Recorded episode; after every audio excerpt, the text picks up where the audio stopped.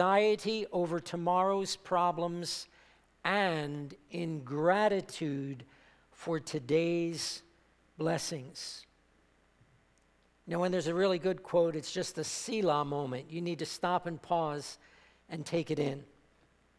Benjamin Franklin said most people return small favors, acknowledge medium ones, and repay greater ones with ingratitude. How sad is that? And what does that about the human condition? You know, we talk this time of the year, unfortunately, and only this time of the year, about cause for thanksgiving. But the sad reality is, through the rest of the year, we don't speak much about Thanksgiving, nor do we express a lot of gratitude. And the reason is because there is a problem, and that problem is ingratitude. Before we can truly become thankful people, we need to understand that we need to deal with an issue and a problem that is called ingratitude. So, God helping us today, I should like to speak to you on the subject of disarming ingratitude. And I've chosen as a text one short verse of scripture in 1 Thessalonians and 5, verse 18. In everything, give thanks, for this is the will of God in Christ Jesus concerning you. And now, Holy Spirit, we ask you to take this mouth and to speak only what you would have your people to hear. We ask, Holy Spirit, that you would convict us of ingratitude, that we would come before you this morning with contrite hearts, with repentant hearts, for all of the blessings that you've bestowed upon us, and yet we've been so ungrateful to you. Stir within us and give us only what you can give. Give us a heart full of gratitude. Give us a grateful disposition and a gracious spirit. Be glorified through the ministry of your word today, we pray in Jesus' name. And everybody said, Amen, amen. I really, ta- uh, I really wrestled with what should I entitle this message this morning. I knew I felt led to speak on the subject of ingratitude, but what about ingratitude? Ingratitude is something that needs to be disarmed.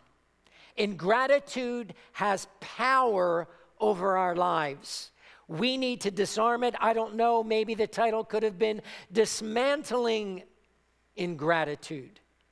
Or it certainly could have been the bane of ingratitude. And if you're not familiar with that word, it means poison.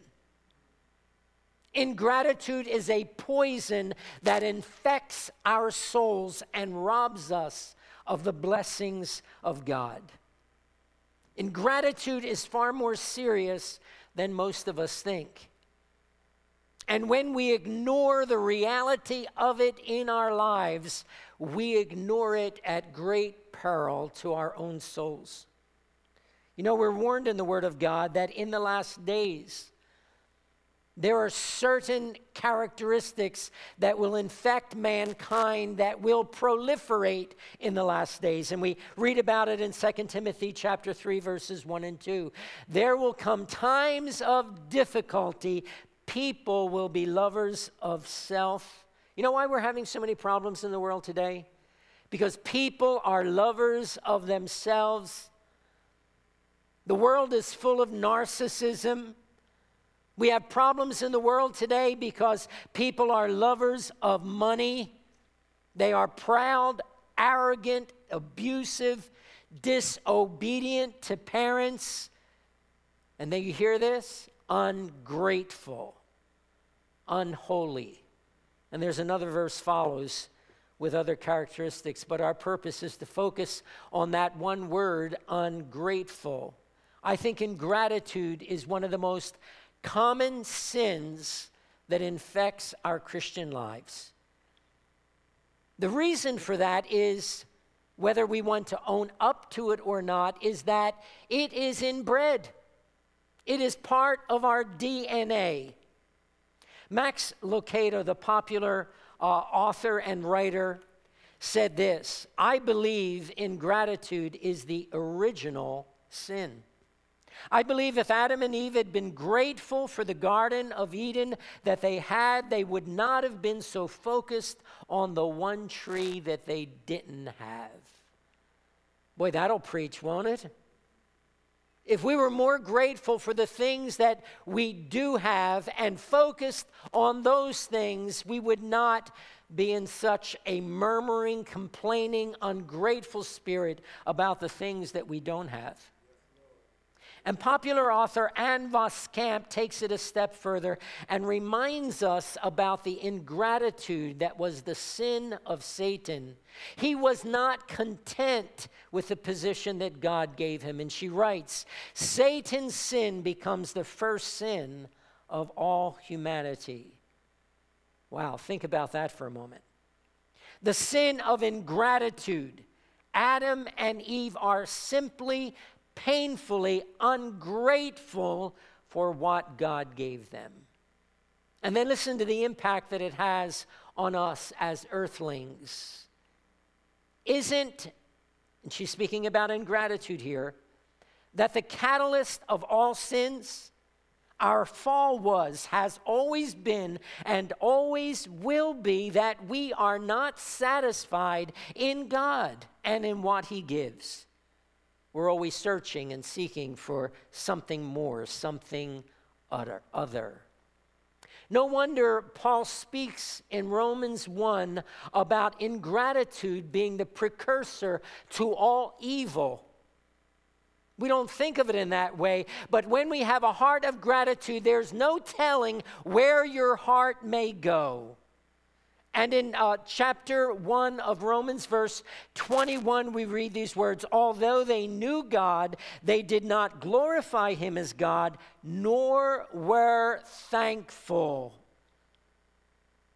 But what happened? They became futile in their thoughts, and their foolish hearts were darkened sobering to consider this downward spiral into such degradation was all the result of having a heart full of ingratitude. And yet, somehow, someway, we have such a tendency to overlook, to whitewash ingratitude as being something innocent as being something, well, I'm human. I can be ungrateful, as something that is harmless, but in reality, it is the very opposite. Brigham Young said, I do not know of any excepting the unpardonable sin that is greater than the sin of ingratitude. We have every reason this morning, saints of God, to have hearts full of gratitude. Why don't we stop and count our blessings and name them one by one? And as the old hymn says, it will surprise you what the Lord has done because we are so focused on all that is negative that we have failed to acknowledge and recognize all of the goodness of God. No wonder the psalmist says, Bless the Lord, O my soul, and all that is within me. I don't want one ounce of myself to be given to ingratitude because God has dealt bountifully with my soul. And he is deserving of my thanks. He's deserving of my praise. He's deserving of honor and glory. And yet, while we have all reason for thanksgiving, yet we're still so ungrateful. Did you catch the Selah quote in this week's newsletter by Samuel Logan Brengle? If you don't recognize that man, he was a great man, name. He was a great man of God, and he worked with William Booth, who founded the Salvation Army. He said, Truly, we have much to thank God for, but if we would be thankful, if we would be thankful, we must set our hearts to do it with a will we grumble and complain without thought. That's the human condition. We grumble and complain without thought, but we must think to give thanks. He nails it, doesn't he? Giving of thanks is not anything that comes naturally to us. What comes naturally to us is ingratitude. And it seems that we always find good reason to grumble, to murmur, and complain. So much so that it becomes second nature. And do you know what happens when we continue in this path and it becomes a habitual thing in our lives? It then becomes a stronghold. A stronghold is like being in prison to something. And you need to be set free from that stronghold. It needs to be dismantled, it needs to be disarmed. So, how do we do it? I think if we would be honest with ourselves, and I often say this to you, and I'm preaching to myself today because I'm cut from the same cloth. And it's so easy for us to look at the things that make us ungrateful instead of focusing on all of the blessings of the Lord that should make us so grateful. We need to be delivered. Ingratitude needs to be dismantled. It needs to be disengaged from our hearts. It, there is in many of us a stronghold of ingratitude. We don't know how to be thankful. All we know how is to look at the dim side of things. All that we know how to go through life glum. This goes wrong and that goes wrong, and we're never happy. And we wonder why people don't ask us a reason for the hope that lies within us. There's nothing in us that makes us attractive to others. Some of us can't even smile because that heart of ingratitude puts a sour puss on our face that makes us unattractive. You know, there's something about what's on the inside that comes out, even if it's not verbally, it comes out, and people that are around us sense that person is not a very happy camper. So, how do we change it? I know that as Christians, sometimes we would like to think, and especially as charismatic Christians, well, I just need to get delivered from this. I'll go to my pastor and ask him to cast out that evil spirit that is troubling my soul. Well, I'm sorry to tell you, it's just not that way. We're so tempted to always want to rebuke, oh, I rebuke that spirit of ingratitude. That's not the way we get rid of ingratitude.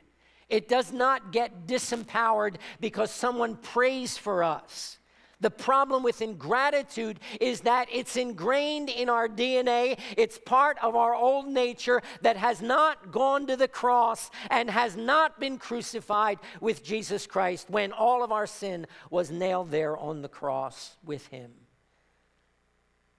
Because the cross is a painful place. And we kind of enjoy being ungrateful.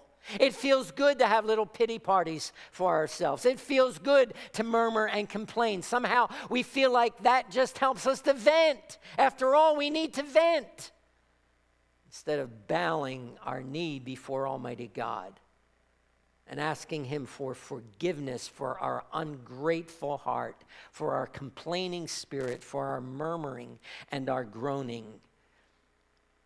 Crucifixion only comes through intentionality.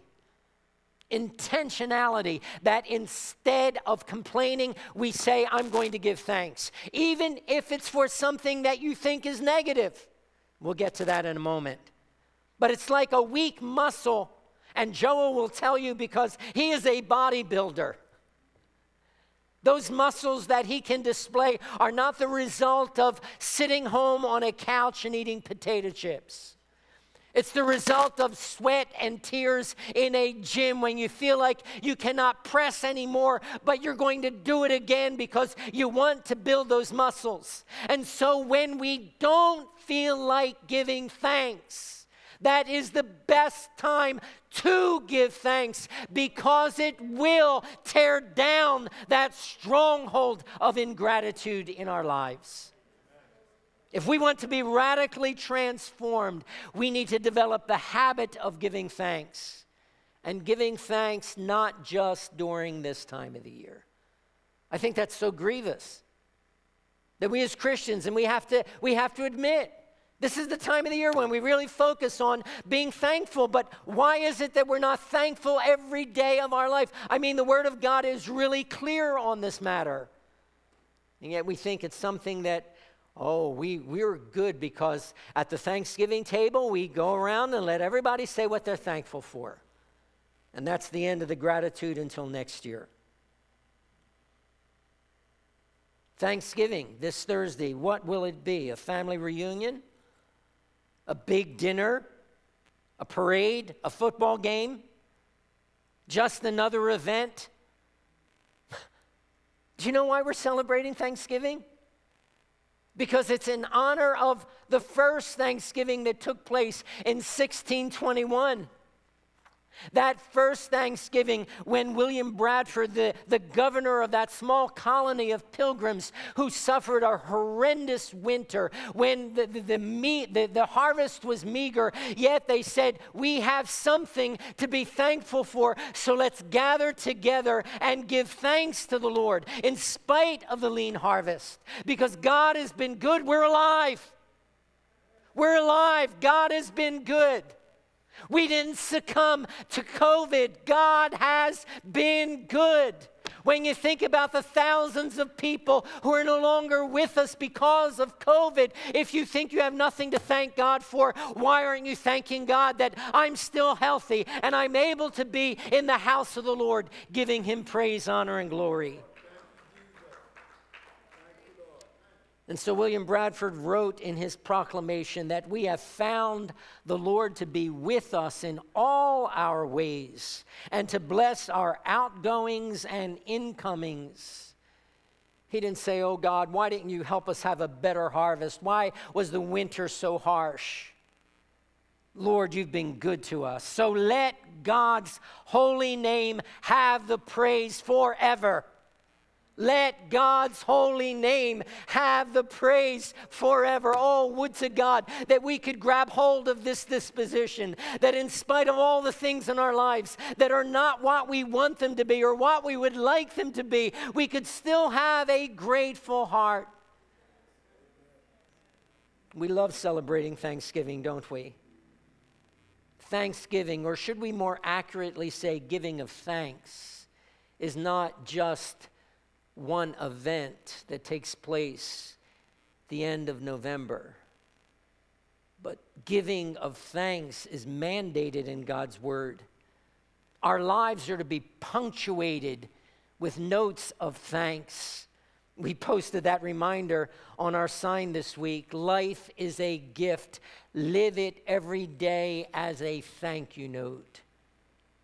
Do you acknowledge when you get up in the morning that God is giving you a gift of 24 hours where you have breath in your lungs to praise Him, to know Him, to wa- what greater privilege can there be than to walk with the King of Kings and the Lord of Lords, to know that He is with us, that He's leading us, He's guiding us, He's protecting us, He's keeping us? Life is indeed a gift. Live it every day as a thank you note. So our text presents that challenge so well. Live a life. Live a life, not an event once a year, but live a life every day of giving of thanks. That was our text. In everything, give thanks, for this is the will of God in Christ Jesus concerning you. So, why did Paul say that to the Thessalonians? Because he knew that many of them, because they came to Christ, they were starting to suffer persecution. But he didn't want them to go through life downcast and discouraged and despondent. He wanted them to go through life rejoicing. If you read in the context of this verse, the verse right before it is rejoice always. you're being persecuted. People are mocking you, ridiculing you, threatening you because you're a Christian. It's happening in America more and more. The conservatives, those who believe in the Bible and believe God's word and confess to be a Christian, God forbid. Christians are the most bigoted people in the world. No, we're not bigoted. We're just faithful and loyal to what this book says. That's what we're called to, to be faithful to what the word of God declares. And so let the persecution come. Jesus said, You're blessed and rejoice. In the midst of the persecution. You're highly favored, that you're counted worthy to suffer with the sufferings of Jesus Christ and to be in fellowship with him. So, Paul wanted to encourage them persevere through the trials, not just by gritting your teeth, not by just saying, oh God, somehow, some way I'm going to make it through this, but oh, thank you, Father. Thank you, Father. Their insults might go to my heart, but you're covering my heart with your blood. And it's not going to penetrate. It's not going to embitter me. I thank you for the faithful Holy Spirit. I thank you. Let's unpack this familiar verse this morning how to dismantle and disarm ingratitude. Notice, first of all, something that is so very obvious to whom this thanksgiving is to be given. The answer is obvious, isn't it? The thanksgiving is to be given to God, but the reality of how we celebrate Thanksgiving in the day and age in which we live is God is getting more and more outside of the equation. You know, we call them holidays because they are really holy days. The Christian ones, the sacred ones, Christmas, Easter, Thanksgiving, holy days. And that's where our Jewish brothers and sisters have so much uh, more on us because they acknowledge that this day, this Passover, this Feast of Tabernacles, whatever it is, this is a holy day. And their focus and their attention is on God and what He intended that holiday to be all about. How is it that we as Christians have fallen into the trap that on Easter we're talking to our children about Easter bunnies when it has nothing to do with that holy day. At Christmas we're talking about Santa Claus. And it has nothing to do. Now, I'm not saying that you can't enjoy everything that Christmas involves, but preeminent and paramount needs to be what is this holy day all about? It's about the Son of God coming in human flesh and focusing on that. And we're about to enter into the season of Advent. And typically in this church, I've done series in Advent because I don't want our church to, to get swept away with how the world is going in this commercialization of this holiday, and we lose the blessing and the focus of what it's all about. Oh, the glory of the Son of God coming to this earth, born as a babe in Bethlehem's manger, so that he could die as a man, taking our place on the cross of Calvary. Thanksgiving is a time for giving of thanks. But these things become so completely secularized, don't they? And so, what do you hear? Oh, happy Turkey Day. What does a turkey have to do with giving thanks? Our children are being taught in public schools. It's about the pilgrims who wanted to say thank you to the Indians who helped them to learn how to farm the land. God forbid that our teachers would ever suggest that these pilgrims who came from another land had so much heartache and suffering, but they came because they wanted to worship the one true and living God. They wanted freedom of religion. And we're constantly being told that that can't be part of the narrative, but that's the history. We want to make it everything else. And yeah, we do focus on our blessings, don't we? We acknowledge those that we're thankful for our family, our friends, our good neighbors, our, our employers because we have jobs. But sadly, how about the benefactor who brought all these blessings to us? Do we acknowledge him? Do we thank him? Do we give him the acknowledgement of thanksgiving and praise that is due to his name? See, the Word of God is so very clear that the focus of our thanks is to God. Ephesians 5 and 20 says, We're to be giving thanks always to all things, for all things, to God the Father. Who are we giving thanks to? To God the Father. We're focusing on the giver of all good gifts. Can we, can we take a moment this morning and just pause and examine our hearts during this holiday? What have we been thinking about? Who, who are we going to thank? You, you know, I've even been thinking about uh, who I could send an American greeting card to. that I don't communicate with all the year long, yet I, I, I appreciate them and I, I just love them and want them to know that I'm thankful for them. But has my heart really gone to, Father, it's because of you bringing that person into my life that has been a blessing to me. So I thank you. You're the giver of all good gifts. Colossians 3:17 Paul writes, "Whatever you do in word or deed, do all in the name of the Lord Jesus, what giving thanks to God the Father through him." God help us to learn to be more thankful. And maybe I should just say this as a practical application in another realm. But I think our homes and our marriages would be a lot happier if we learned how to express appreciation for one another more often. It's so easy to, to find fault. It's so easy to find things to criticize. It's so easy to pick on things. But how about the 99% of all the good that is in our homes? that we should be so thankful for, but we never, ever express it. Man, when was the last time we thanked our wives for the way they cook our meals and uh, take care of our clothes and take care of our children? You know, I have a confession to make. When I was in the corporate world and our children were very, very small, I was grateful to get out of the house. And my poor wife, she didn't go off to work and leave them with a babysitter. She raised all three of them, and at one time they were all in diapers. Our oldest, he had diapers on at night, not during the day. but they were still all in diapers. And that was before Pampers. Now I'm telling on my age. But what a debt of gratitude I owe my wife for the way she lovingly and loyally and faithfully raised our three children. And today they're all serving the Lord. Not because I was the greatest dad, I believe it was because they had a great mom, that she kept them in tow. She didn't let them do whatever they wanted to do, however they wanted to do, so that we're raising today a generation of entitled children who think because their parents always told them they were right and they could have anything that they want, that now they think that they just own the world. Now I'm getting, I'm, I'm getting to meddling and into another subject I need to, to move on here. Sorry. Another way to disarm ingratitude is to practice giving thanks in everything.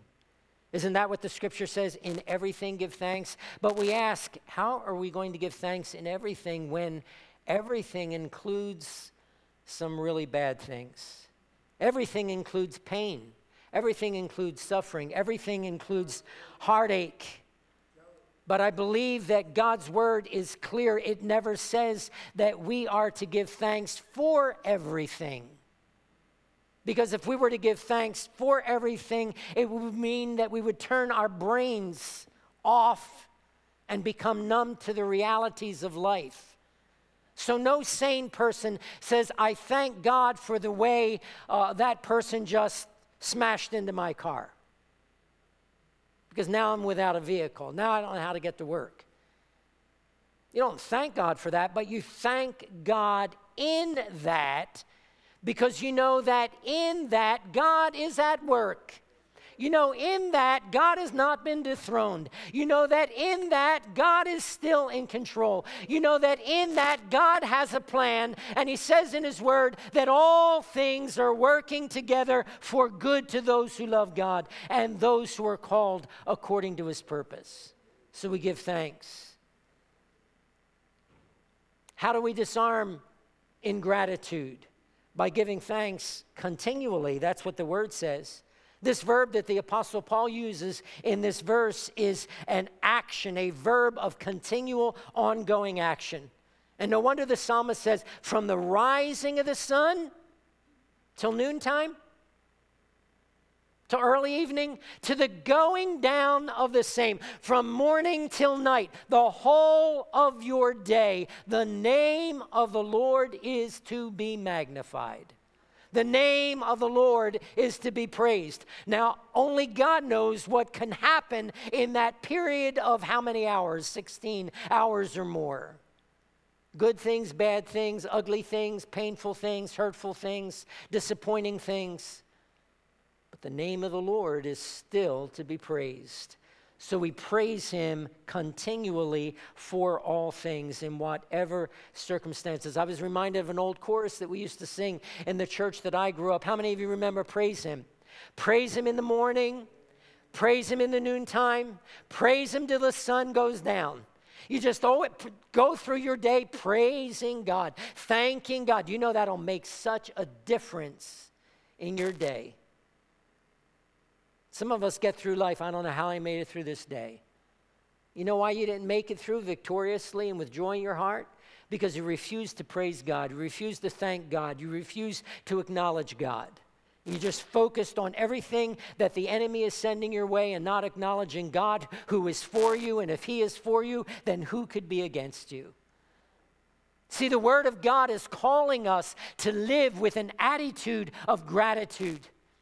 Ephesians 5:20 giving thanks always that's an attitude of gratitude for all things to God the Father in the name of Jesus Christ.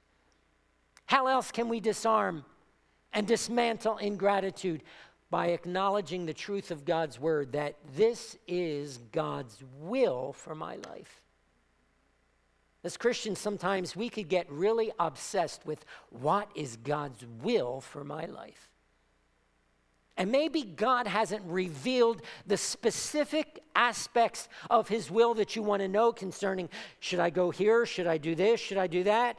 Because you're not following the fundamentals of his will. In everything, give thanks, for this is the will of God in Christ Jesus concerning you. What does Peter say? You are a chosen generation, a royal priesthood, a holy nation, his own special people. Why? That you might proclaim the praises of him who called you out of darkness into his marvelous light as kingdom Christians, our highest priority is to live lives that are in alignment with the will of God. You don't know what the will of God is? Just open the book and read. This is the will of God concerning you. In everything, give thanks. When we give thanks, what are we doing? As Peter said, we're proclaiming his praises, we're worshiping him. We're presenting ourselves as living sacrifices. Every time you deny your flesh, you're a living sacrifice. Every time you say no to what this carnal nature wants, you're a living sacrifice. And what does Paul say about that living sacrifice in Romans 12 and verse 1? Dear brothers, I plead with you to give your bodies to God because of all that he has done for you. Let your bodies be a living and holy sacrifice, the kind that he will find acceptable. Listen to this. This is truly the way to worship him.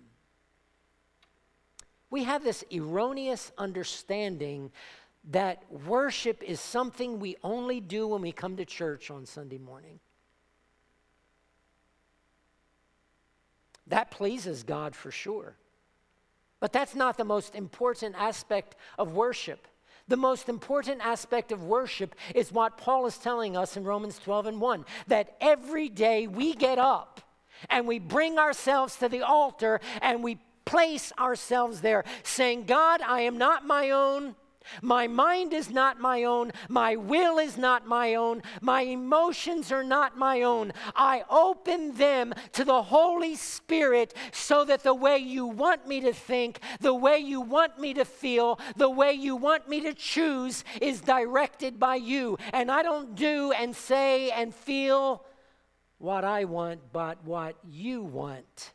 That's being a living sacrifice. That is just the reasonable worship that we could give to God. What kind of sacrifice is that in comparison to the Son of the living God being nailed to that cross for you and for me?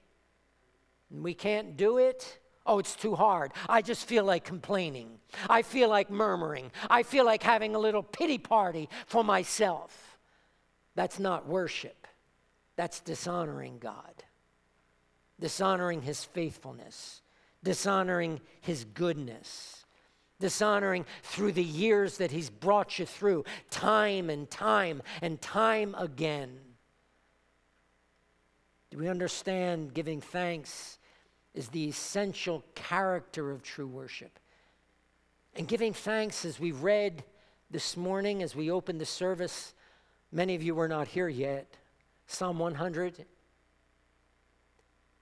to give thanks to the Lord and to enter his gates with thanksgiving. You know, that's the password into his presence. Most of us here, I'm sure, use a computer. How many of you wrestle with keeping track of your passwords? And God forbid the time comes when they say, enter your password. Oh my goodness. Because you are not getting onto that site that you need to get onto unless you enter the correct password. And sometimes we say in church or in our own private devotions, Why don't I feel the presence of God? Because you didn't enter the password.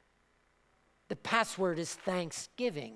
The password is giving him thanks. You don't approach a holy God who lavishes us with so many benefits and not acknowledge what good God has done into our lives. Enter into his gates with thanksgiving and into his courts with praise. Imagine this morning, if you will, that you selflessly and sacrificially lavish someone with every conceivable gift at great expense to yourself, at great sacrifice to yourself. And that individual does not even have the courtesy to merely acknowledge it, much less profusely thank you for it. How would that make you feel? I went out of my way. I took, I, I, I, I took money that I didn't have to, to give. I lavished them in, in ways that I knew they had need and they would rejoice and be wonderfully blessed, and yet they, they didn't even thank me. How must God feel who has given us all? You know, the Word of God says that we have everything that pertains to life and to godliness through the knowledge of Jesus Christ. We can't go through life feeling like we are bereft of anything because He's provided it for us through Jesus Christ. How many of us are thankful for the great salvation He has brought into our lives? Grateful that we don't have to pay for the sins that we committed. We don't have to deal with the shame that we once had because of those sins that we committed. How great is God's love! How great is His faithfulness! How great is His mercy to us! We have God. I know that life isn't always easy. I know that life has its ups and downs and its heartaches and its pains. But we have God. So we have peace. We have security. we have a rock. We have a refuge. We have a fortress in the storms of life. And we're safe no matter what happens. We're safe because our life is hid with Christ in God. We have his promises that his grace is sufficient we don't go through any test or trial alone. His grace is sufficient. You know what grace is? Grace is God supernaturally enabling us to do what we otherwise could never do. And you think about those saints that are worshiping underground in other countries because there's no freedom of religion. But their hearts are full of gratitude. You know why? Yeah, they're suffering. Some of them are in prison, but their hearts are still full of peace and full of gratitude because they know God. They've experienced the reality of God. They're blessed by the awareness of his manifest presence that is with them every moment of every day. Can we not be thankful to God, even in the hard places? Because we fail to acknowledge that in those hard places, God is doing something good. God is doing something wonderful. He is refining us, He is conforming us to the image of His Son. And isn't that our goal as believers? That's His goal. Maybe we're not lined up with His goal. His goal is to bring us to the measure of the stature of the fullness of Jesus Christ. And that comes through sometimes the fiery furnace. But we need to be thankful because God's doing something that is according to his will and it is for our good. How is it that we have this mentality and mindset that the only time we should be thankful to God is when He does things that make us feel good, when He answers the prayers that we want Him to answer? Oh, thank you, Lord. Thank you. I'm so glad you gave me that promotion. I'm so glad you gave me that new job. I'm, I'm so glad you let me get the, the car of my dreams. Uh, I'm so glad I finally found the, my boyfriend, my girlfriend, the person that I'm, you know. But we don't have a mindset for thanking God for the hard places when He is doing a good work in us. No matter how bad things get, Paul reminds us in 2 Corinthians 4 and 17, in comparison to the difficulties of our life, those difficulties are a light affliction in contrast to the glory that is going to be revealed in us. Steve really focused on that last Sunday as he was leading worship. I guess apparently the Lord was really showing him, Stephen, you're going through some difficult places right now, but this is a light affliction in comparison to the glory that is going to be revealed during this Thanksgiving holiday, can we resolve once and for all to seek to live lives with an attitude of gratitude? And that in all things, to be radically transformed as we give thanks to the Lord. I'm going to close with this quote by Zig Ziglar The more you express gratitude for what you have, the more you will have to express gratitude for. God, make us a thankful people. Give us grateful hearts. And that'll happen when we count our blessings. I guess I've been on a roll these past few weeks about talking about the legacy that I want to leave with this church because 21st century churches, by and large, have forsaken and forgotten the great hymns of the church. There's no better way to conclude this message by singing that great hymn, Count Your Blessing, Blessings. When upon life's billows you are tempest tossed, when you are discouraged, thinking all is lost, count your many blessings. Name them one by one and it will surprise you what the Lord has done. Are you ever burdened with a load of care? Does the cross seem heavy you are called to bear? Count your many blessings. Every doubt will fly, and you will be singing as the days go by. When you look at others with their lands and gold, Think that Christ has promised you his wealth untold. Count your many blessings. Money can never buy your reward in heaven, nor your home on high. So, amid the conflict, whether great or small, do not be discouraged. God is over all.